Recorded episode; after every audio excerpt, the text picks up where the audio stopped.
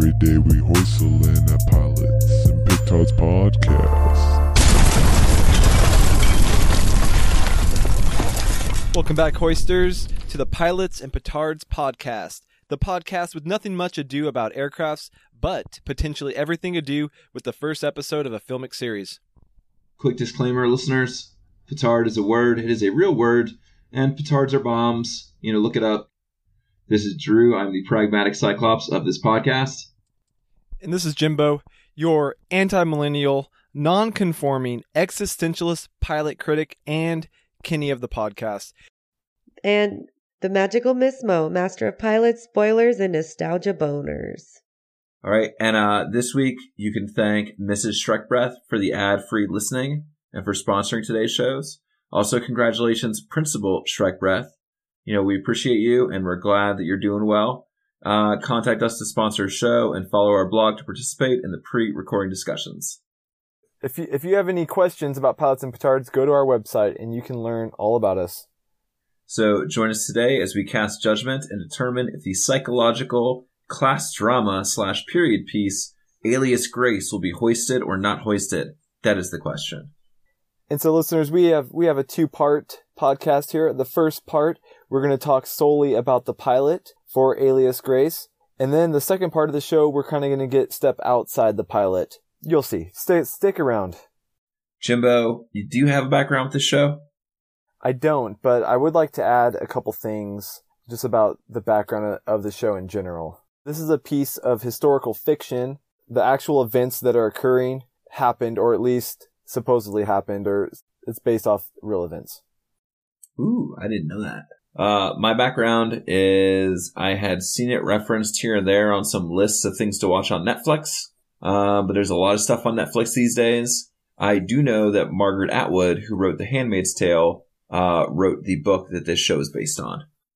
I never heard of this show, guys. When you suggested it and I heard Margaret Atwood, I was like, interesting, because I do love Handmaid's Tale, which has surpassed the popularity of this show. But and she was inspired by a famous Canadian writer poet. Susanna Moodie was a Canadian author in the 1800s, and she wrote "Life in the Clearing versus the Bush," and I'll put that in the in the Petardar. One one of the chapters of this book, it has a, a couple poems, and then she talks about these historical events that were taking place during her lifetime. So she was alive. She she actually met Grace, and she writes this narrative from the guy that that was hung. I think there's definitely as the as the series may develop, they're unclear about what actually happened. This is making me more interested in the unfolding than it is. the I, actual pilot did. oh, we'll, we'll, get to that. We'll get to talking about that pilot. So, listeners, you know, we're going to try not to just tell you what all happened. If you're really interested in the historical events, check the Petardar as I just mentioned. And Drew's going to hit us with a two sentence summary. So, in 19th century Canada, a young woman, Grace, has been living in prison the majority of her life for her part in a mysterious murder. An American psychologist has been called in to examine her and lend his expert opinion as to whether she should be released, and we will learn her story as he does. So tune in to see if you should give a steaming pile of crap. And now, listeners, we're going to move in to the actual pilot, and we're going to discuss our highs and our lows and anything in between. And I would like to just start off. What what did you guys think? This felt a lot like a novel to me. Like watching this series, we're very much inside Grace's head. So what were your responses to that? Did you guys consider that high or low or, or somewhere in between? I'll respond to that, Jimbo, because I actually put as a high point all the silent dialogue um, happening in her head and all of her reflection that she would have without saying it to either the psychologist or the people around her. And I think you said it right when it does feel like a novel because I think there is there's so many words being said constantly. There's not that many moments of silence and and and like facial emotion. It's very much poetic and relies heavily on the words for the, the way the story is told. And there and there's long conversations of just two people sitting inside a room. Right. And I'm not saying that's a low point. I, I actually think it's mostly well done. I, I put that as a high point is the dialogue. I think it was really well done and, and beautifully. A lot of the points were beautifully said. What do you think, Drew? I agree. I agree with a lot of those ideas, and I think also um, the reason that those one-on-one conversations work is because of um, the set pieces. Um, that this is beautifully shot. That it's on location. There was actually one moment in the, the beginning when they cut to like a village and they do like a tracking shot where they kind of pull away. And I'm like, this looks a little bit corny. That was the only time it kind of looked corny. Like that was kind of a weird shot for the way they were staging it. But after that, I kind of got used to it and everything looked really thought out and detail oriented. It uh, reminded me a couple weeks ago when we did Lost, you had mentioned attention to detail with everyone's outfits. And, and so I, I definitely picked up on that for this episode. Yeah, and I would say even more so than the clothing was just like the props. You know, like that needle that is so integral to like the story and the theme and the sewing parts as well were period perfect and shot beautifully and um really gave it an air of credibility too that it did kind of feel a little bit more than a TV show, more like a novel or more like a mini series than necessarily one season or two season type thing. What about you, Mo? When you were talking about the sewing scenes, I, just wanted to give a shout out to the all the quilts and all that all the language that she was using around the quilts and why women have to know how to make these three quilts before becoming married. I thought that was again just very novel-esque, very symbolic in a way that only words could be symbolic, more than just showing the blankets. But again, because it is a uh, was a pilot, was a TV show, they also showed them. I love. I wanted to learn how to. I wish I learned how to make a quilt. It's never too late, Mo. I don't think I could learn. but uh, back to the language. Yeah, this and this kind of goes back to me. I felt like I was watching a novel because there's a ton of figurative language, and the language is really important. Where I would say all of our other podcasts, the language is being used to either tell a joke or to just have good dialogue, but never used in like such a literary manner. In the fact that you have really strong symbols and just another layer of depth to especially Grace's words. Even the closing line, right? When she's like, she describes a peach and how within a peach there's a stone. And then it's like cut scene, end scene. And it was just so poetic. It's like she's reciting from her diary or something. And even the opening scene um, at the very beginning of the show, I I was actually so into the end of the show that it did that thing where it jumped to the next episode. Um, the text at the beginning of each episode changes, so it, it's a different literary either allusion or reference for each episode. It's very cool. I think I, I think while we're kind of talking about the language and the dialogue, I have to go into my my really low point that stuck out was Dr. Jordan, and I think his dialogue was rather crappy. That's his the American dude, right? Yeah, like his questions and every like everything he's saying just seems uh and Grace's language is really cool and really interesting. I wonder almost if that's maybe intentionally done to give the female character more of like a boost above the male character, but in that case, I might have to flop that, and, and maybe that's a high point then. Well, I think that he's kind of like the classic, like quote unquote straight man, in that he is the foil that plays off her instability or her story.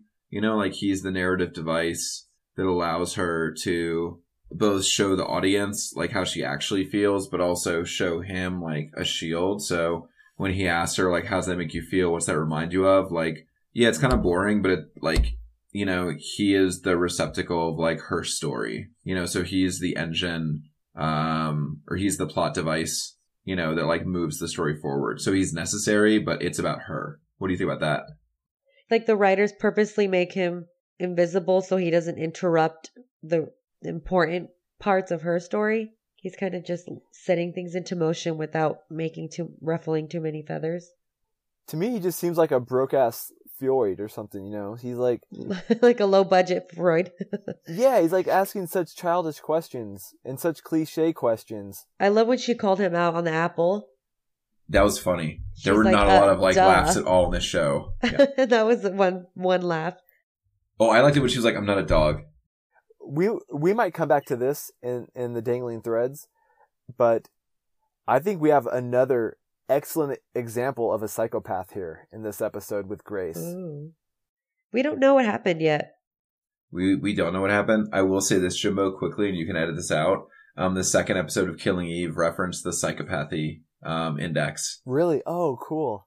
So sorry, keep going. Killing Eve. This is another show. We can leave that in. Oh, Killing Eve is worth your time. Yeah, It is. It was good? cool. I'm on the third episode. Oh, Um, I have a high point I think we can kind of jump into, and intentionally or not, because I know this is a Margaret Atwood piece, but if you've ever had trouble like explaining the idea of intersectionality or intersectional identity to other people, this show was kind of like a really good like practical lesson in intersectionalism. For our listeners, can you explain what intersectionalism is, please?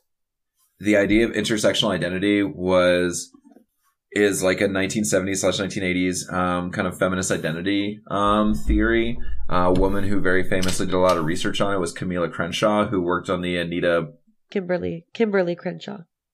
sorry, Kimberly Crenshaw.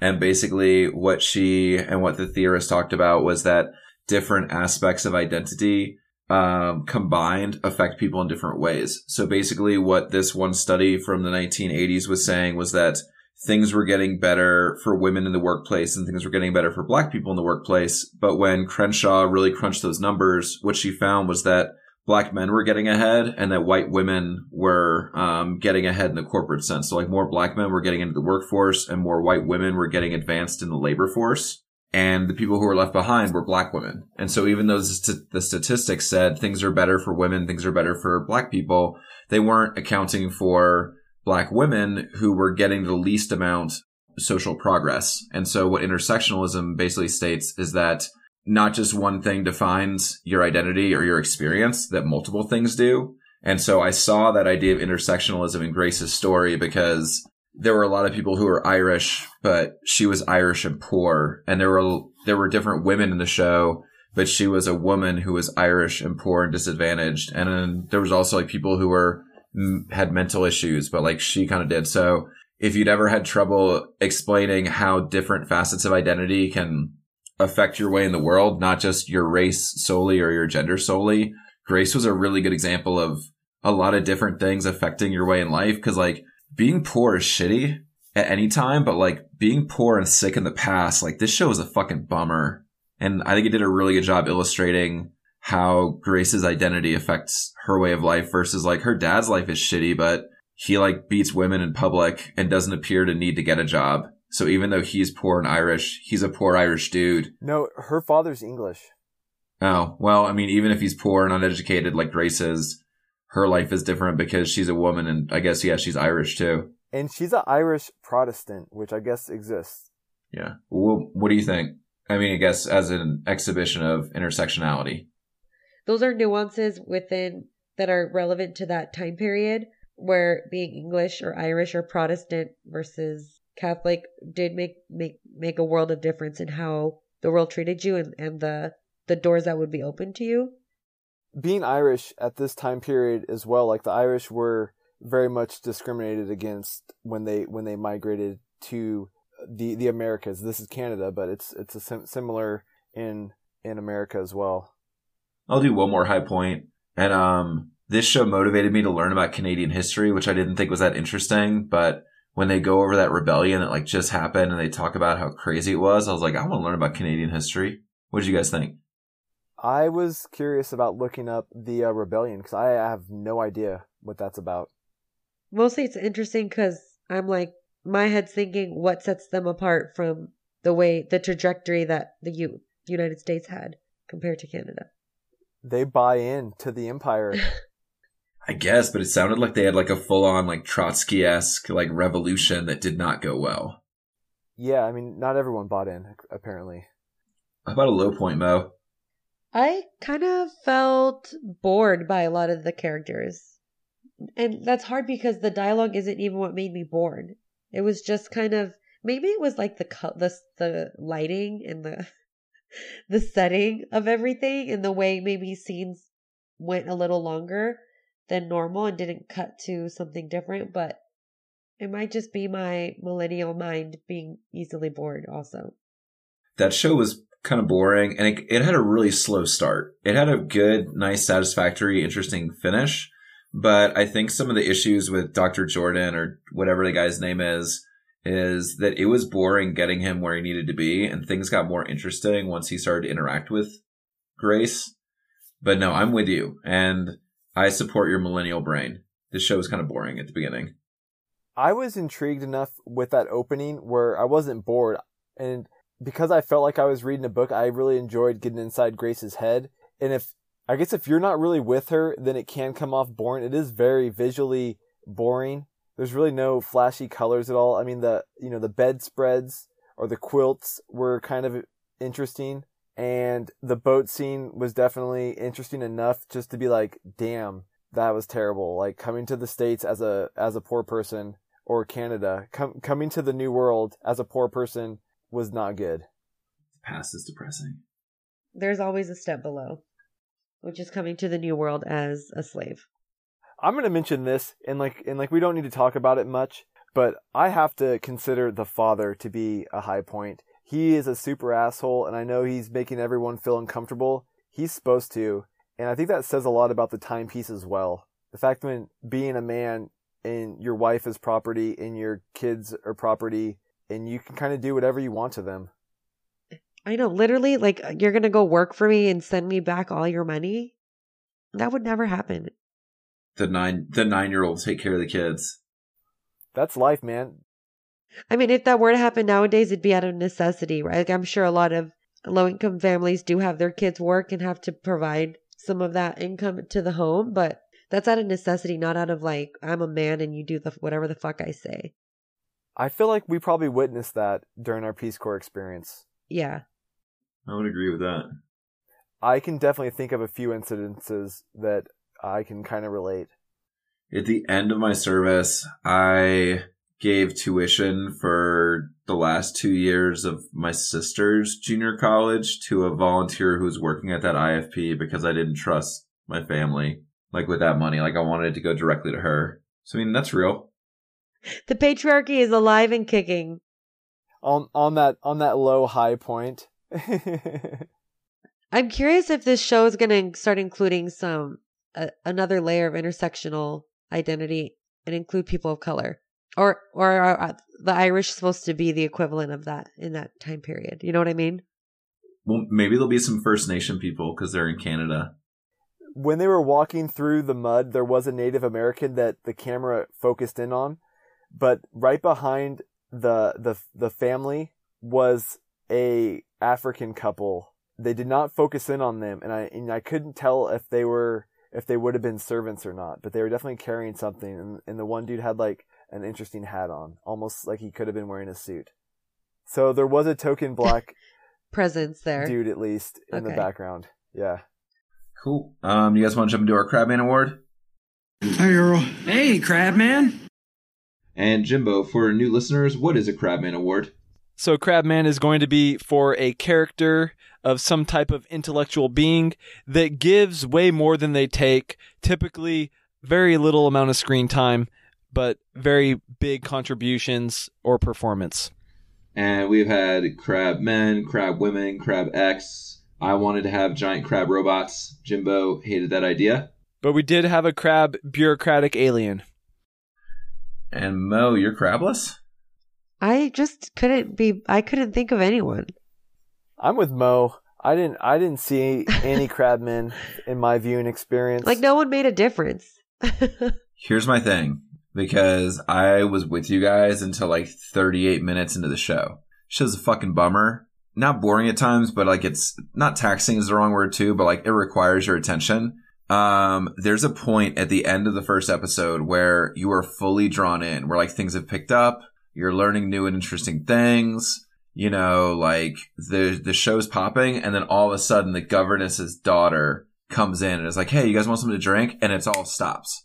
And the thing is, you are so, you're such, you're so pulled into the story of the tale. You're learning so many new things about, you know, Grace that when that happens, you have the exact same reaction as the psychiatrist. You're like, fuck, like you ruined the mood. No, I don't want anything to drink. So I, I was very much identifying with Dr. Jordan at that point because I was like, fuck. So no spoilers, but the governess comes in and like blows up this spot just when things are getting good. What did you guys think about that? No, I, I was just mumbling. Yeah, to I don't like myself, that, Drew. but I guess that no, works. it does I not don't work, know. dude. That doesn't work at all. Weren't you guys like into what you were learning? You were like, come on. And then what happened? And then all of a sudden it's like, hey. And you're like, That's what? not a crabman. That's Go actually away, the opposite of a crabman, dude. Dude, she did her job, man. She did not. She did. She actually took away her job for us learning what we wanted to learn about the series. You might watch the second episode. You might not. You know, I actually, I actually just got sparked, and I and I want to nominate the accomplice in the murder that that Grace Marks is is being penalized for, I know who you're talking The guy about. who gets hung and calls her a whore? Mac Dermont. He says it was all her fault too. That was intriguing. He, I feel like he's going to be a bigger role. He's he's going to be involved in flashbacks, but for that pilot episode, crap crap performance, dude. He he insults the main character and then he gets hung. Like his last words were, she's a whore. yeah, something along those lines. Yes. Which back in the day, they usually gave you a last word, right? They didn't just throw a bag over your head and hang you. Uh, they were in like the Canadian wilderness, you know, like They're in Toronto. yeah, it's Canadian wilderness justice. yeah. I mean, if I honestly, if I had to pick, that was, I remember that scene more than I remember the impact of the governess's daughter coming in with the drinks. No, but okay, but if if you are gonna watch, you're interested in why this dude gets hung and Grace doesn't. Like 19th century patriarchal ideas about like women and execution, probably, but well, he's getting killed because we're meant to assume that he was the murderer and she was the accomplice. And he's flipping it because he's saying no, it was her idea, which is still somewhat intriguing. So that's that's my Crabman nominee. I think he's worth he's he's worth my nomination. I, I think I'm just gonna stick with the crabless. All right, Drew, it's up My to second, you. my second vote goes to Crabless. So Mr. MacDo- MacDermott got boxed out of this one. So the guy. The pilot episode, part one of Alias Grace, is crabless. No crab sounds. All right, listeners, and now we're going to move into our MVP. And for any new hoisters, this is the most valuable part of the pilot. So anything on screen, off screen. We we talked about Grace's dialogue, and Grace is my MVP. I think maybe even the actress. The actress in the character of Grace is very intriguing. She seems very suspicious and manipulative, and she would be the only reason that I care to watch the next episode. What I want to throw in with Grace, and I didn't mention it before, was you guys talked about Grace's dialogue and Grace's monologues as strengths of the show, but Grace also had some great nonverbal acting. There were some instances when the camera was on her face while she was saying something, but her lips weren't moving, so it was like recorded. It was like her internal monologue, and she did some real, she had some real interesting nonverbal choices. You know, with how she decided to like look, or how the director decided to cut her. So I thought not just her dialogue, but um, her facial expressions as well were very strong. the scene where she describes the way she was treated at that psychiatric facility and how she, all the answers that she gave were burned into stone or something. But when he was writing, it was like he was drawing her. More than being a psychopath, I, that scene, like those words in particular, I feel like she's just traumatized by her life. Well, most that that's that's on the psychopath true. checklist. Psychopathy index. What is this? Let's talk about that in the dangling threads. I want to know more about the psychop. I feel like I've heard a little bit about it, but Yeah, okay. So so we had, we had talked about it last week. So I think it's implied that she's a, a an unreliable narrator. But did you guys catch her lie that she says about the houses on the quilts? No. Say it. Okay, it's very it, it was it was very subtle. She tells them that that for uh, the one quilts, all the houses have to have a red square in the middle. it symbolizes the fire. Uh huh. And then they showed probably five or at least five quilts with houses. Not a single one of them had the red square in the middle. Well, go back and check, you know, listeners, let us know. So my MVP also got touched on, but um man, the boat sequence was really gross and really horrifying and like I don't know, I guess maybe sometimes I internalize shows too much. So I'm like, what would I do if that happened? And this was just horrific. I was like, the boat and all the people and like, man, they like went to lengths to show bodily fluids in this pilot. So I love that Dr. Jordan got all uncomfortable and she thought she laughed at him. She's like, I didn't mean to bother your sensibilities. why don't you open the window? She she was treating him the way a woman probably gets treated all the time. I've made you uncomfortable with something. You poor woman. It was tragic. That whole boat ride was tragic. And then her mom's soul being stuck down there because the windows weren't open. Yeah, weird lady. Yeah. Why would you Tough say break, that, lady? That- Maybe that she woman should be the crab woman. Uh, yeah, weird Oh, she could have been Irish a crab woman. woman. Like- Moved on though. Why would you tell that to this poor girl who just lost her mother? Called her mother a whore too. She Yeah, called her that's- mom a prostitute. Like right when she met her too. I guess because she was Protestant or something. I don't know. Yeah, there there was a big conflict between the Protestants and uh, Catholics. They even referenced like like they would have been fighting, but they were but they didn't have the energy. Yeah, because the boat was horrific. Oh, geez. And you're right, Mo. Like, have you ever seen um like the movie Amistad? Maybe that should be in the Petardar because that's another movie with horrific boat scenes and transatlantic crossings. That, that's a good. That's a good MVP, Drew. What about you, Mo? You kind of touched on your MVP as well. Yeah, I mentioned this earlier, but I I just appreciated being, you know, my undergrad degree was in biopsych, so I just liked the references and the throwbacks to how people with mental health issues were treated during that time period. Which do we have a, a general time period? When is this? Like 1859. the graphic scenes of her in the actual psychiatric facility where she was probably it looked like they she was sexually assaulted. She was raped. yeah. Then treated i mean just like zapped probably and treated in all these horrific ways.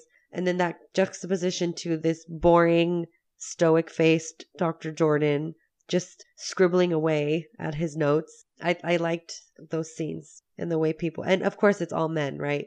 In in those scenes. And then they justified it, but or, or or she had she had justified it for them because they assume because she's a terrible person that they can do whatever they want to her. she's like a man-made psychopath Maybe, yeah. Dangling thread right there. Are there two kinds of psychopaths? Ones that are made by their circumstances and ones that are just born fucked up? Isn't that the big question of like nature and nurture? But they can both exist, right? Maybe.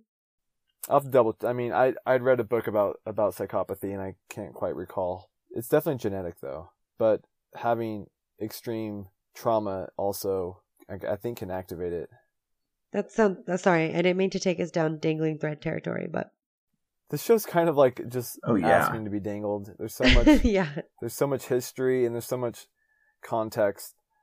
Okay, Hoister, so now, the moment before the moment we're all waiting for. Are we going to continue to watch this show that we just found out about? No. Probably yeah, not. no. This show is a downer, man. It's just depressing. I'm g- I'm going to finish reading that that chapter that I referenced at the beginning of the, of the, the show. It's well written and I definitely had to skip around for time purposes. I might dive back into the show at some point based off of reading that, but probably not. Jimbo, why don't you read it and find out the secret of the show for us? And you can tell us what the deal with her is. I already know the secret. Shop talk. Okay. Ooh. I want to know. Nice. There we go. I love spoilers. Yeah, good- none of us are really going to watch the show. So, Jimbo, All right, hoisters, and now the moment you've all been waiting for: to hoist or not to hoist? That is the question. where are you at, Jimbo? Make a statement. Not hoist. I I had watched I had watched the pilot twice. I I enjoyed it. I think Grace and the just the literary and figurative and just like really nice language, I guess, from from Grace pulls this pulls this one up. Yeah. Even though I'm not gonna continue to watch this, I don't. I think I would not hoist as well. I'm going to not hoist as well, which is strange because, like, usually I'll not hoist on the basis of do I want to watch the next one? I don't want to watch the next one, but I, I recognize the craft in this pilot. So this is a unanimous not hoist, but it's interesting because it's also unanimous no watch. Yeah, that that might be rare, at least for a show we haven't seen yet. It's like the typical. It's not you. It's me. Yeah, yeah. Oh, dang. Sure. You by unanimous decision, the pilot episode of Alias Grace is not hoisted. Woo! Okay, so now for most favorite part of the show, we have our quest for the best and worst pilot ever. Woo! And we are going to try and place the pilot episode part 1 of Alias Grace into our running list of pilots. You can go to our website and you can see our running list. 35 other pilots. 35 other pilots as of right now, and we're going to place in the 36th. So we're we are dealing with a not hoisted pilot, so so we're def so we should be towards the top half of the list. Ooh. So another hour long drama that we watched recently as a crew was Lost. So do you guys think this is better or worse than Lost? We'll start there. I say it's worse than Lost. I like it better than Lost. I did not. Like I've been Lost. watching I'm Lost not, since we I'm recorded. not sure why, Good why job, you guys Mo. liked Lost so much. I think it's a tightly told story. Um, that Mm. does some things right. I think And- nostalgia boners were just like knocking everyone out that week. Dude, I feel like I've watched three episodes of Lost. Mo has probably watched five ish episodes of Lost. Probably on third season. I'm like on season two. You're on yeah, season Mo's two. not messing Season around, two. man. There you go. Yeah. Well, and Jimbo, how many episodes of Married with Children you watched? Counting the pilot, Yep. one. Well, I would say then that Lost is a stronger pilot than you're giving it credit for. If I had to watch, if I, if I had to watch the second episode of Married with Children or Lost, I would wouldn't even think about it, dude. I'd go Married with Children, big time. All right. Well, cumulatively, feels like Lost is winning with uh as as a pilot performance at this point. Um, but I mean that's and- that's only one measure of it. Total numbers Yeah. watched by us. And it should be because it's ranked above Married with Children. Lost is supposed to be uh it's it's above Boy Meets World, below Cheers. So my biggest question then becomes The Crown. I I think this is not as good as The Crown. I think it's not as good as The Crown. Is the master list in the folder? Uh, Yeah, yeah. Drew keeps it hostage, man. He's hiding it. I don't keep anything hostage. I'm, I'm inviting everyone. I don't see it. Yeah, I don't nobody see it. has it but Drew. It's it's a secret list, man. You got you got to be part of the club. actually like the master list as if we all have access to that shit. yeah, I know. Hey, whoa! Uh, we were all there when the master list was created. Here, check the website, Mo. I just updated it. Yeah, this one is between The Crown and Lost for me. Jimbo, above or below Cheers? Um, I want to put it above Cheers. Fine with that. Mo, thoughts? I think I think it's not as good as Cheers. If I I, I rewatched Cheers recently, actually. I could go below Cheers. I'm not. I'm not that sold on it. All right, then. If we're cool with that, I'm cool with that. As long as it's above Lost. It is above Lost. yeah, Also married with children. I mean, I think I don't think it's better than Lost. then sell me on that, Mo, Yeah, because I you're gonna have to disagree. sell that I think that Lost does have its flaws, and that it was not as The good pilot? of a rewatch. Yeah, Kate's kind of annoying, and Jack is super annoying. Jack is very annoying.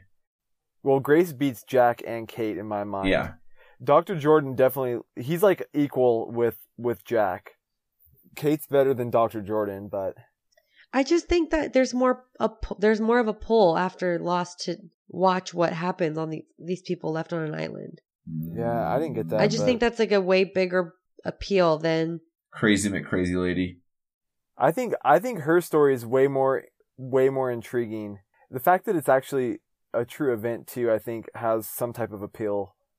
Is that is that you or is that a Nobo talking? Yeah, dude. The pilot wasn't that good. The series definitely has like some strong aspects. I really think the pilot's kind of just really banking off of special effects. Those are impressive special effects. but that kept me interested that in the whole pilot. I felt like I had to rewind it a few times with Alias Grace because I was bored. I I would consider those high points because it's actually a little. There's more. There's more depth to it. There's actually something going on besides just action and corny ass Jack Jackisms. Eh. Now every time I see his tattoos, I'm like, I'm dead. I can't believe they're permanent. Jackass. Yeah. Yeah, that's h- it's I, hard. I don't know. I, I just was so disinterested in this that I'm just having a hard time imagining it being below Lost or above Lost. Sorry. Well, Mo, if I'm the deciding vote because I'm the third Yeah, you wheel, are. then Alias Grace is better than Lost, in my Yeah, opinion. yeah, two against one. All right. Fair. All right, fair enough. we go. Boxed Okay. out. we can. boxed eh, out. we can. Uh, yep. boxed. Boxed her. Um, we could come back Yep. to it for the uh for for for the special year. Sheesh. Why we can't have nice things? Wait, what are these? What are, what is that part? Is that a separate list? All right, so coming in, where'd you say 17th place, 18, Jimbo? right? It's coming in at 18. 18. Yep, Alias Grace. That's some that's some nice mid list. Fine. Mo, I'm proud of you. That's the most engaged you've been in Quest for the Best Yeah, like, really ever. showing her passion. Yeah. I like that. Yeah. Thanks, thanks. All right. I feel strongly about Lost. Yeah. Mo feels strongly about her her uh, nostalgia boners, man. She's not gonna let them go down easy. She's gonna ride those suckers out. You best believe it. Okay, so listeners, we're gonna move into part two. This is where we're gonna get a little bit outside of the pilot to the stage. Stormy Daniels, although I'm so disappointed in her. Why? She, she really could have been a snake in the hole because she just got busted like rubbing some dude's crotch and Uh no, that was a that was a sting, and that was bullshit. That was the local Republican Party because that is an outdated statute that the state of Ohio, wherever that bullshit happened, had not enforced in 175 years. And anyway, that is again people perpetuating like the crime of sex work of sex on the sex workers as opposed to the person who did it. Those charges were immediately dropped. And then that was a weird statute that is a law in a lot of places, but it is never enforced. well, I'm glad I know that. I actually didn't know that, but I'm still just a little disappointed because she just had to wait a little bit longer to, before she had to she could get back to work. Why? She was actually working Yeah. the whole time. she had to pay bills. I mean, that was the thing. Like, she wanted to have the agreement annulled. Oh right. I assume that meant giving back some money. And so, I mean, she could have made Alright, money fine, alright. Other Stormy. other ways, but but hey, this is this is why it's the Stormy Daniels dangling threads. This chick is not going away. She's dangling, It's a dude. rocky she's ride. A, she's a dangler. By the way, you're welcome for having a miniature dangling thread about Stormy Yes. Daniels. and Yeah, Stormy that's Daniels probably going to dangling make the show. So all this because we wanted Mo All to introduce the show, and we, I, I mean, you know, we we're already here. All right, and on to the next segment, the Stormy Daniels dangling threads. nice, got it. Fin- finally got it. All for that. all right, Drew, why don't you start us off? So something I found that was interesting is, um, you know, Margaret Atwood has written some uh, feminist uh, fiction that has been studied in colleges, universities, and like she was very active throughout the 80s and 90s. I believe parts of the 70s. I should look it up because it's the internet. But um, recently, uh, she has come under some fire because she came out strongly against Me Too. Um, basically, there was an incident in Canada where Atwood is from, where the head of a creative writing program, an influential one at a university, was accused of sexual misconduct. The entire um, the entire investigation was drawn out over the course of a year. A lot of terrible, shitty things happened, including the um, the people who are charging him their names getting out, like their identities becoming public, and basically um, the guy who was the head was fired. He was never found guilty of sexual assault, sexual harassment. The only thing he was found guilty of was having an affair with his teaching aide who he hired, which is still an imbalance of power. But a lot of people who'd been associated with that teaching program or that creative writing program signed a letter that said it was all bullshit and that, you know, these things were going too far. And Margaret Atwood was one of those um, authors. She did kind of walk her statement back with an addendum that people who are victims of sexual assault also need protection, but she has been a vocal critic of what she calls like a quote unquote witch hunt. So what do you guys think about that? Margaret Atwood coming for me too. Um, That's kind of annoying, It's not her place to say what didn't happen.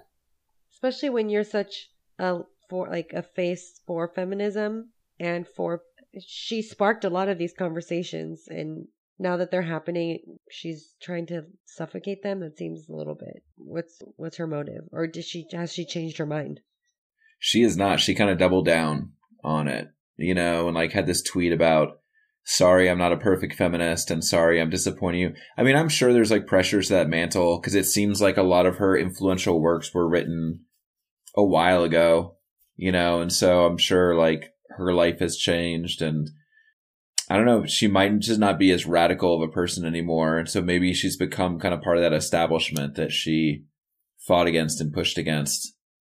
Or maybe she's defending her friend. I mean, what there's at least something honorable about defending your friend Like if you think your friend is is innocent. Yeah. Statistically speaking, there's going to be some people that get falsely accused, but chances are that guy's not it. and it's there's just a lot of inherent privileges given to men and things they can get away with but especially if it sounds like he's uh, in in power that he, he's a professor you said drew Yeah. Yeah, so being in that position, there's already assumptions made on the girls who are who are victims in this that they were asking for it or that they were um seducing him. I feel like that there's a lot of things that are assumed on the victim's end but not on his end because but he had probably abused his power and stepped across a line that normally he could get away with, but now that people are more vigilant and more careful about that kind of stuff, it's like suddenly the entire foundation of malehood is shook and he thinks he can just get away with shit.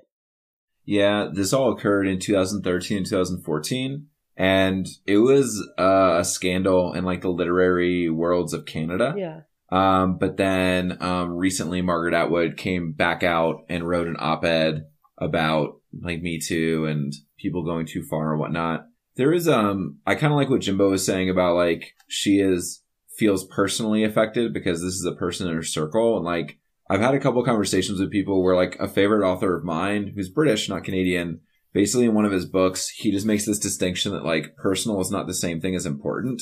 And that's kind of the problem with people, you know, like I especially think of it when I see like those like pissed off like Upper West Side white families in like New York public schools who don't want to let like other kids in, you know, based on like standardized test scores. Like I'm sure those people have like wonderful liberal beliefs about society in general, but like when it affects their family, when it becomes personal, like only their priorities are important. So I think that like Jimbo's right. Like this is personal for Margaret Atwood, but that the important thing is, yeah, like believing people who come out and put lots of things at risk to name predators.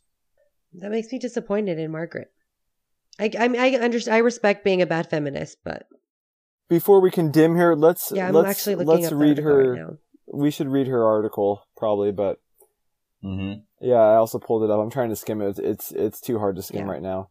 So we can we can come back to this maybe next week in shop talk, and we will put "Am I a Bad Feminist" by Margaret Atwood, which came out this year in the Petardar. Yeah, it's a straightforward uh, title. Which it, it seems a little bit appropriated from Roxane Gay, who has a book called Bad Feminist. And she's a queer POC woman. We could put that in the Petardar too. I like her on Twitter. She's very interesting. Roxane Gay? Yes. Yeah, she is great. So we can talk a little bit about about um, the chapter in the Susanna Moodie book. So she she bases the the narrative um, on the guy was it MacDermott that that that was hung, and so she she writes almost the whole chapter is through his voice. There's this awesome line. I was gonna work it into the Petard trivia, but I'll just read it. She writes from from MacDermott's perspective. The good looks of Grace had interested me in her cause, and though there was something about the girl that I could not exactly like, I had been a very lawless, dissipate fellow, and if a woman was young and pretty, I cared very little about her character. Dude is shallow. Grace had hated the other worker at the house because she had special privileges with the person that they were working for. And so he would take her to dinner and like buy her nice things. Like, so Grace was super jealous of her. So Grace convinces Mac, MacDermott to kill her. And so he kills her one night. And then when the, I guess whoever he is, the master, you know, the guy comes home for that night, the dude kills him too. And then there's that tension between like, where Grace is saying like, no, I didn't want you to do that. Like, and then the, the agreement was that Grace was to run away with him after they killed the chick. And then she like changed her mind. It was like, no, like you're a monster. That's, that's not what I wanted you to do. he gets, he gets hung and she goes to prison. And the, the author Moodie actually met her and kind of gives, gives a, doesn't really paint her in that good of a light. Like she definitely has an extremely negative portrayal of Grace Marks. Well, two things. First of all, I love it when like old Englishy stuff is like trashy. You know, like if you actually break down what they're saying, it's like just like some trashy shit. So that was fun. But also it reminds me of like those like Dateline things where like, oh, whenever you hire someone to kill someone else, that never goes well. Like it is always a trap or they always end up killing you. Like, man, like planning a crime should not include other people because they will always go poorly. It's just easier to track too. You don't need witnesses is the last thing you want. Can't trust a witness. Can't trust an accomplice either, man. Like, Yeah, I hate that's a doing group projects. I don't work well with others, and like the thing is, like, I'm too much of a planner. You know, like I, I would get too nervous. That's why the boat scene makes me freaks me out. This was the point I was trying to bring up last week. That's why Eve. That's why Villanelle should have killed Eve. All right, man. See, watch the next episode, man. You were you were a bit ambivalent, but now I see you keep coming back to it. Mo, Killing Eve is a cool show. I liked it. So we can maybe transition as well into. I think Grace is a psychopath. Oh, the psychopathy index. Tell Mo about it. you hit your head as a kid, right? Head trauma. Is that one? Yeah, traumatic experiences is, is one of them. There's like a list of, of, of 20.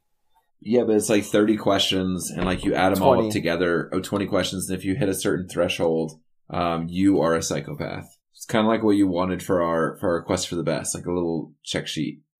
But she's, she definitely checks a lot of the boxes. What are her big ones? Well, traumatic experience as, as a young person is definitely one. She's Yep. a, in a very invu- abusive environment. She doesn't seem to have any remorse. Depending on where the series takes it, superficial charm, I, I would give her that one. hmm Um, constant need for stimulation. She is kind of messing with the quilt the whole time. Cunning and manipulative, definitely. Yeah. Lack of remorse, I think so. Superficial emotional response, responsiveness, maybe. She kind of demonstrated that when the psychiatrist would give her questions, and she would tell him hmm what she thought would make her look better, but then in her own internal dialogue, she saw right through it. as the as the series goes on, I think I think we'd maybe she might develop a lack of empathy. She doesn't. I mean, she's been in in in in the series. She's been in prison for like 15 years, and she's done a lot of. She's. I mean, she's been through a lot of terrible things. I was kind of hoping she was going to shank that other woman who was talking shit to her during prison lunch. She didn't. No, It's she didn't. Um, a lot of these other ones we really don't know to say. If if the show follows the historical events, I mean that's really impulsive of her to get that guy to kill that woman. If that's what's actually if that's what actually happened. So yeah, I mean it's it'd be it'd be interesting to watch the series just just to see how she checks out on those twenty. We should have some kind of bet, and whoever loses has to watch Alias Grace and report back to us about how depressing and shit that is. Hoisters, if anyone out there wants to watch the rest of the series and report back, my prediction is Grace is a psychopath. Oh, I think you're probably right. I think you're right, but maybe Grace murders Dr. Jordan. That would be kind of satisfying. Ooh. Ooh. That dude is such a generically handsome, boring dude. but that's her only way to to survive. So that's actually the worst thing she could possibly do for her self preservation. All right, well, we'll see what happens. Maybe she'll kill that little governor's crab crab nominee. So now we're going to take things into our petardar, and this is where we recommend things that uh, maybe are related to the show or are things that we were reminded of during the show, or if you like the show, you might like these things. So I can start things off. Um, I read The Handmaid's Tale, the book, and it is mega depressing, but very cool. Highly recommend. And also uh, Amistad, which was this Steven Spielberg movie from like 1997 or 1998. It is a very graphic, if I remember correctly, um, staging of a slave rebellion on a slave transport ship. Um, that was a real life courtroom drama involving like slavery in the United States, and it did not resolve the legality of slavery because it happened like in the early 1800s. But it was still fascinating and interesting to watch. What about you guys?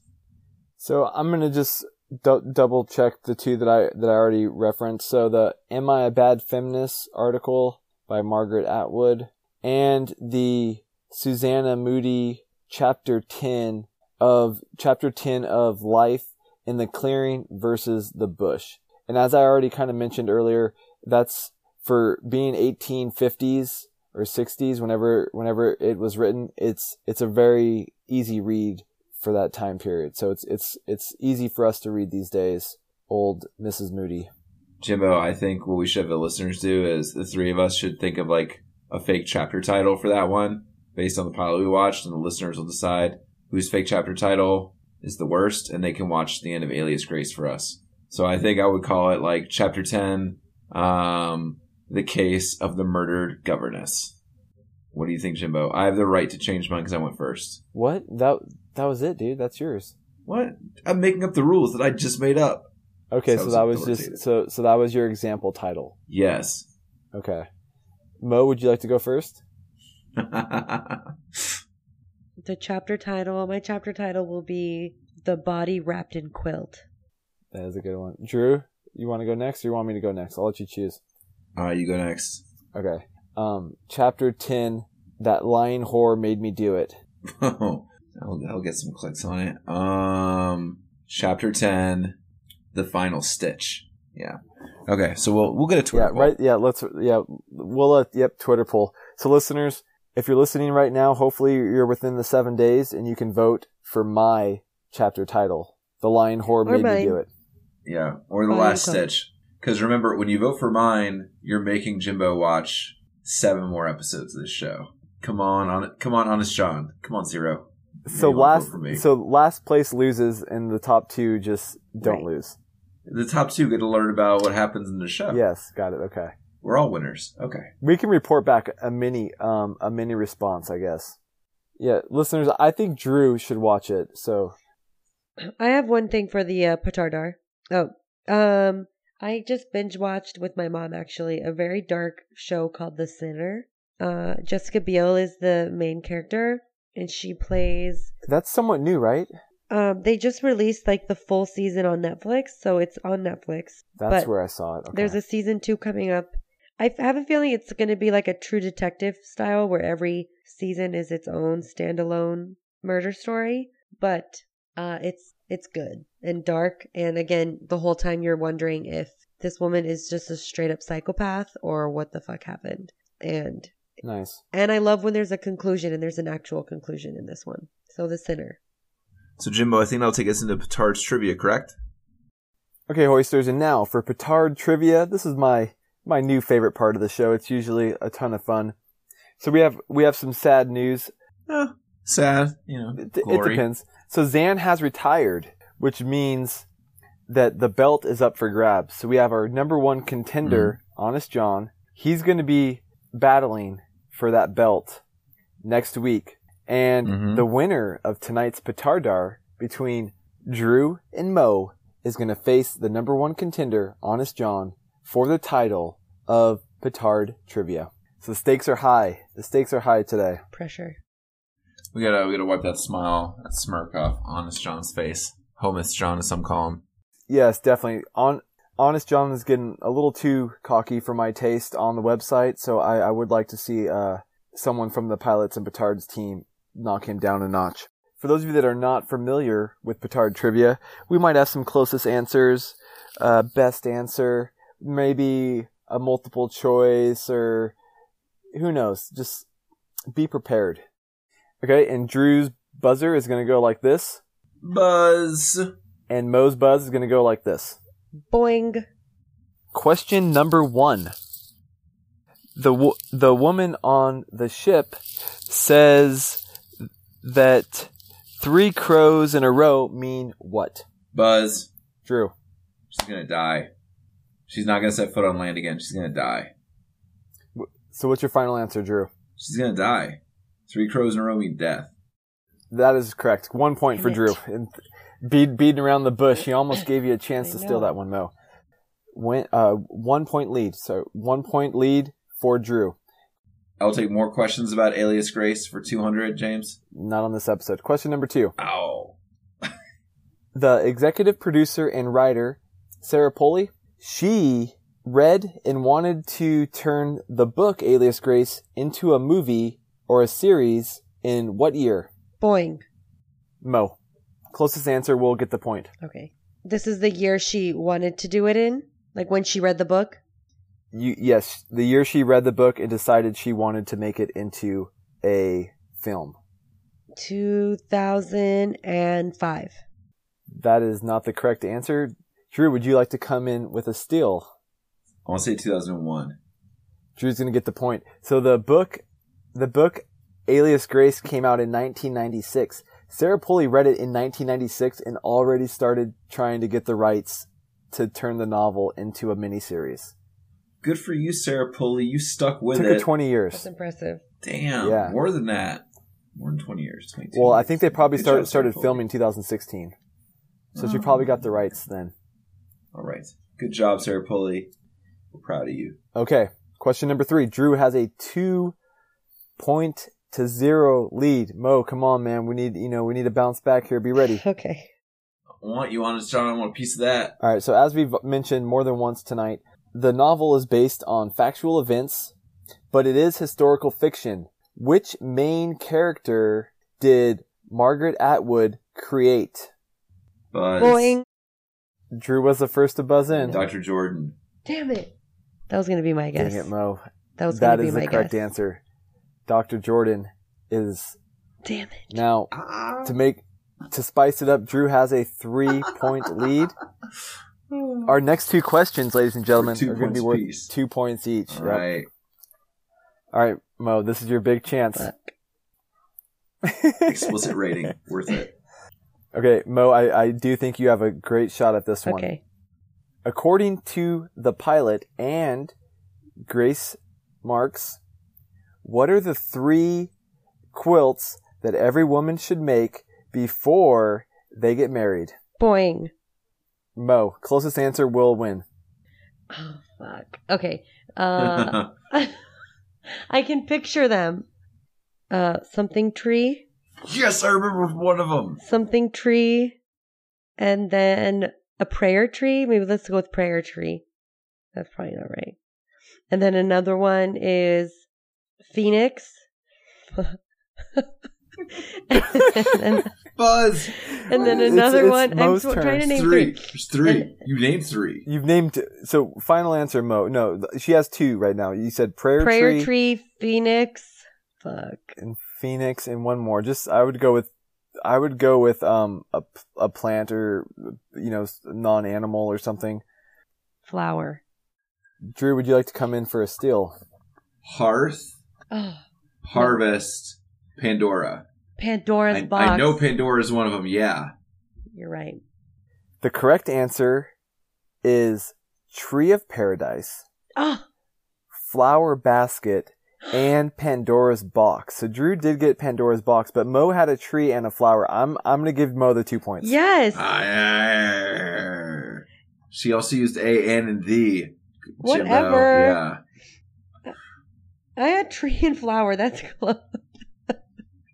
I had Pandora's box, which was the actual name of one You, of the books. no, you just said Pandora. It's like the tree of life and like the flower of something. Like you got the articles right, Mo. Hey, she got she got two partial credits, which have to make ended up giving her one. All right, all right, here we okay, go. last question worth two points. This is going to decide our winner, it, and I'm going to give it to the closest answer slash most precise answer. Netflix doesn't release ratings, so I know it's not that. Why did Grace Mark's family have to migrate to Canada? Buzz. Drew, Uh, because they were Protestant in Ireland. and it was complicated. is that your final answer, sir?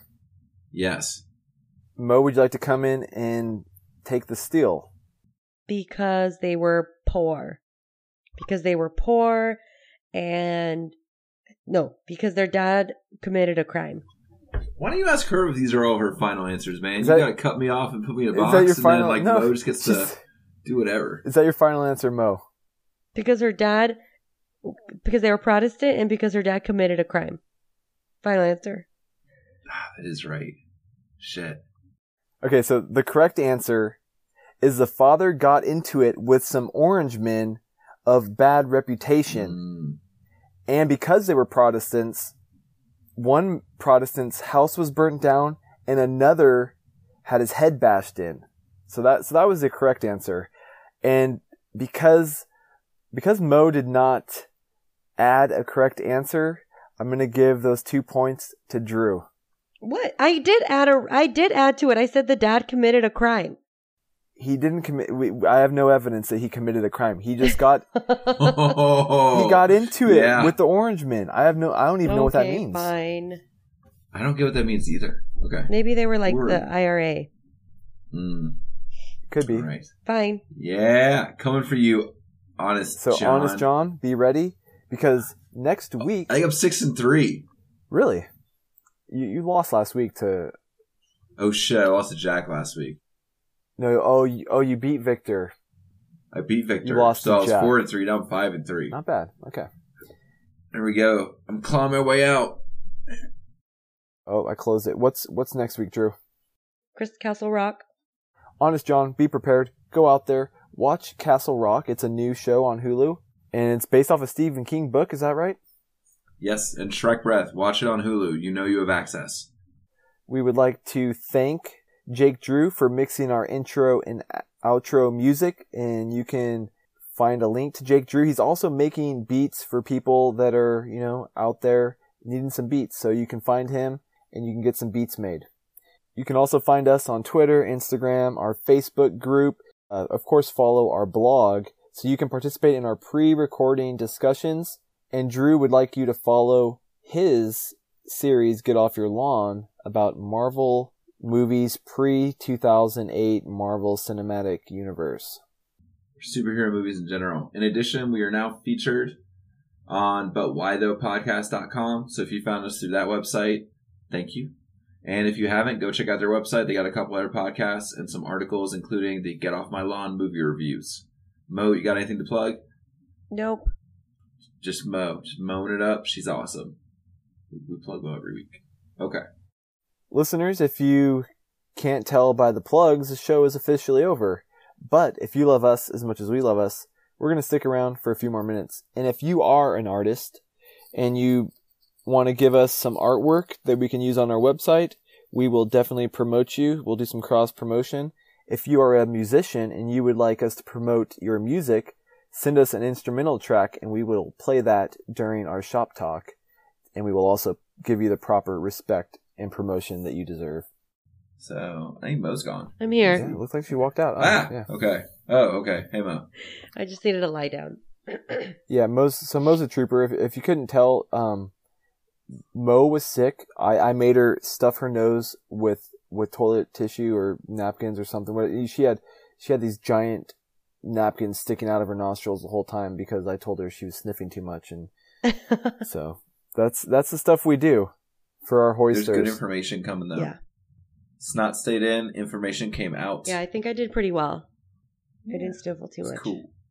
Getting the band back together. And then we've we we've had um some decent feedback from our from our special guest Jack Wilson from the the History of Literature podcast. He's written a couple short books, a couple novellas, and I'm partway through one of them, and I've enjoyed it. So it's you can buy his ebook at Amazon for one dollar. So if you're interested in a short little novella by Jack Wilson, I would also recommend that.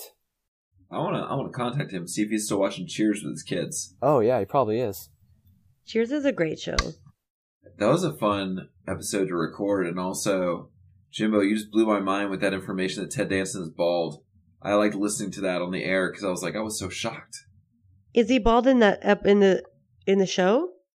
Well, he was bald during Cheers. He has a toupee during Cheers. That's why I was ripping on his hair. Yeah, you can kind of tell. Ugh, I couldn't. I just thought it was '70s hair. I mean, those hairstyles, those hairstyles like helped people that were wearing toupees hide it more because it was part of the style. Yeah, that was like the toupee style. You know who? You know who else is bald? Ben Affleck. What? No, really? Or he's balding. He didn't always. He wasn't always bald, but he has hair plugs now. Ben Affleck has a really embarrassing full color tattoo on his back that he I told know. people for years was like for a movie and it wasn't real. And then this past year they got pictures of him and they were just like, "What?" It's real. yeah. Ben Affleck is making some bad choices. It's humong. It's like a phoenix. And Mo, I can't believe you missed those three box. I mean, the three blanket questions. I you referenced the three blankets in the show. I thought for sure you would have. You know, you could have got that one. I know. I know. I I was paying attention. I liked that part, but I just blanked. But I got the I got the words. Barely. I I don't have a photographic memory. no, you sure don't. It's kind of it's kind of a super mega sexist thing that like as soon as you get married, it's your Pandora's box or uh, blanket. And I was like, it's a pretty negative view of uh, marriage, colonial uh, Canada. Maybe it's saying something about their their culture and their society. No, I loved her. I, dude, I loved the whole bed talk. About the quilts being a was it protection? Yeah. Or are people dying in bed or like all those crazy things happening? I'm like, yeah, dude, like fuck the olden days. I mean, people still die during childbirth. It's not the most likely way for a woman to die. For most of human history, the most likely way for a woman to die was childbirth. Freaking alias Grace. I know I need to go watch some Brooklyn Nine Nine episodes. Cleanse the palate. What's what's y'all's television palette cleanser? Golden Girls. Nice. The Read. The Read. I've been listening to the Read in the car with my mom. Does she like it? I don't think she gets it very well, but she but she like will listen to it and be like laughing. She laughs when Crissle laughs. or Emma gets a lot of uh the Read on the way to daycare. There's a lot of cursing. Uh yeah. She sh- she's having trouble with some anything besides like soft vowels and soft letters. So we call this her Pokemon stage because she's really good at saying her own name and nothing else. That's funny. Yeah. So Emma up more, which is like Mo. She's saying Mo. She's a fan of the podcast. So listen to that too. How's little baby Jamie, Jimbo?